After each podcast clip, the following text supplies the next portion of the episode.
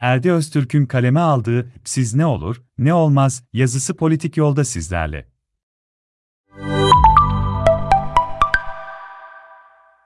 İki haftada bir yazı yazmanın en büyük avantajı kimi konular üzerine etraflıca düşünüp daha ayakları yere basan şeyler söyleme imkanı oluyor. Hoş, Türkiye gibi gündemi saatlik değişen bir ülke üzerinde yazıyorsanız iki haftada bir yazmanın en büyük sorunu, siz bir şeyler diyene kadar aklınızdan geçenlerin farklı kişiler tarafından farklı şekillerde söylenmiş olması. Ancak herhalde Türkiye gibi çok farklı, normal olarak tanımlanması, çok zor bir ülke için böyle bir durum çok normal. Bu nedenle eğer diyeceklerim sizler için tekrar olacak ise beni lütfen suçlamayınız. Ancak birazdan yazacağım satırları ileride dönüp bakmak ve ben böyle demiştim demek için yazmanın ötesinde çok önem verdiğim için bir kere daha söylemek istiyorum. Malumunuz Millet İttifakı 12 Şubat'ta büyük resmi kamuoyu ile paylaştı.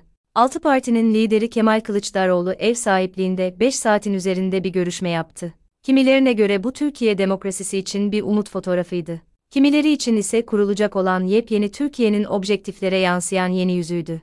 Ben bu iki görüşe çok o kadar fazla katılmıyorum. Daha doğrusu kendimi ne kadar zorlasam da bu fotoğrafı bu şekillerde okuyamıyorum. Benim için bu fotoğraf Erdoğan'ın başkanlıktan seçim yoluyla uzaklaştırılmasının çıkar odaklı bir işbirliğiyle olacağını anlayan muhalefet partilerinin sadece bir kısmının aynı masada önemli birkaç hedef uğruna oturmasından daha başka bir şey değil.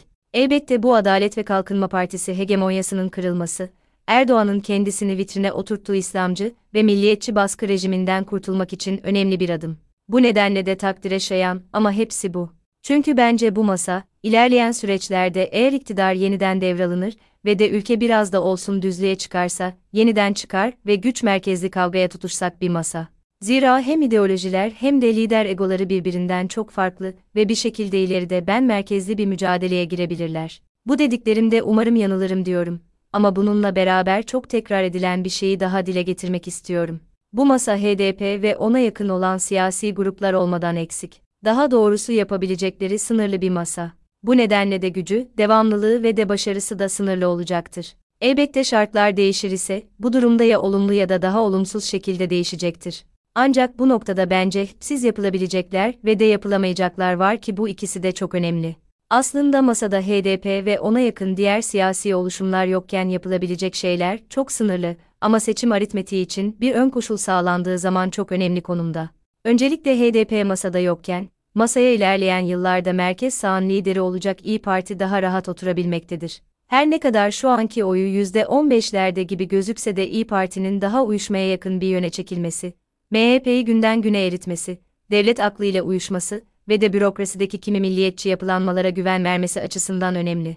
Bununla beraber HDP'nin masada fiziksel olarak olmaması, AKP'den kopmasına ramak kalmış kimi merkez sağ seçmenlerini de Millet İttifakı'na yakınlaştırtacaktır. Bu da elbette ittifakın kimi içsel tartışmalardan görece uzak kalmasını sağlayacaktır. Bunlardan başka hipsiz yapılabilecek pek de bir şey varmış gibi durmuyor. Kısacası hipsizlik şu an için Millet İttifakı'nın zor da olsa sağladığı içsel harmoninin asgari müştereklerde devam etmesini sağlar.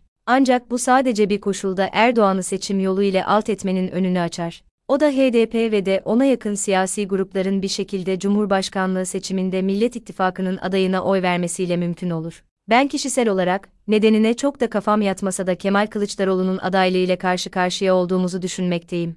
Böyle bir durumda HDP'nin seçimin ilk turunda bir şekilde kendi adayını çıkarmaması ve de sandığa gidip Kılıçdaroğlu'nu desteklemesi lazım. Ancak siyaseti çok iyi bilen, tecrübeli HDP kadrolarının bunu ortada kendi adlarını hiçbir şey yokken neden ve de nasıl yapacakları büyük bir soru işareti. Kanımca HDP için akten kurtulalım da gerisi bir şekilde çözülür gibi bir anlayış çok da anlamlı değil. Her halükarda %10'un üzerinde bir oy potansiyeline sahip bu hareketi masaya oturtmadan kendi istediğiniz yönde kontrol etmek çok da kolay değil. Dahası sanıyorum biz ne yaparsak yapalım onlar yine bize gelecekler şeklinde bir anlayış çok ahlaklı da değil. HDP'nin ortalama seçmen ya da klasik kalıpların içerisinde kalmış Türkiye'li için ne ifade ettiğini biliyorum. Bilmenin ötesinde böyle düşünen gruplar ile bir şekilde doğrudan ya da dolaylı yollarla çok karşılaştığım için bizzat şahitte oluyorum. Ancak bu çok da doğru olmayan ya da HDP gibi çok boyutlu bir prizmanın sadece bir boyutu.